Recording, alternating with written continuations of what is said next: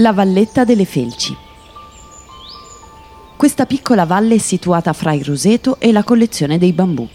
Le Felci sono un gruppo antico, apparso già nel Devoniano inferiore e che esplose alla fine del Mesozoico. Ancora oggi è rappresentato da circa 11.000 specie. Queste piante sono cormofite, sono costituite cioè da un fusto, vere radici e foglie e posseggono un sistema vascolare.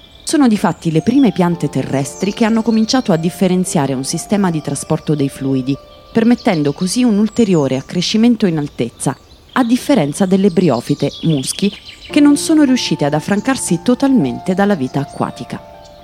Evolutivamente presentano alcune importanti differenze rispetto alle briofite. Compare la lignina, che dopo la cellulosa costituisce il biopolimero più sintetizzato in natura. Presentano sporofiti ramificati con numerosi sporangi.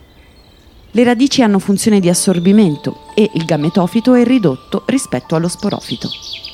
A differenza di angiosperme e gimnosperme, le felci non sono dotate di semi, ma si diffondono nell'ambiente mediante spore. Vengono coltivate principalmente come piante ornamentali. Felci arboree adornano infatti tutti i giardini botanici tropicali e temperati di tutto il mondo.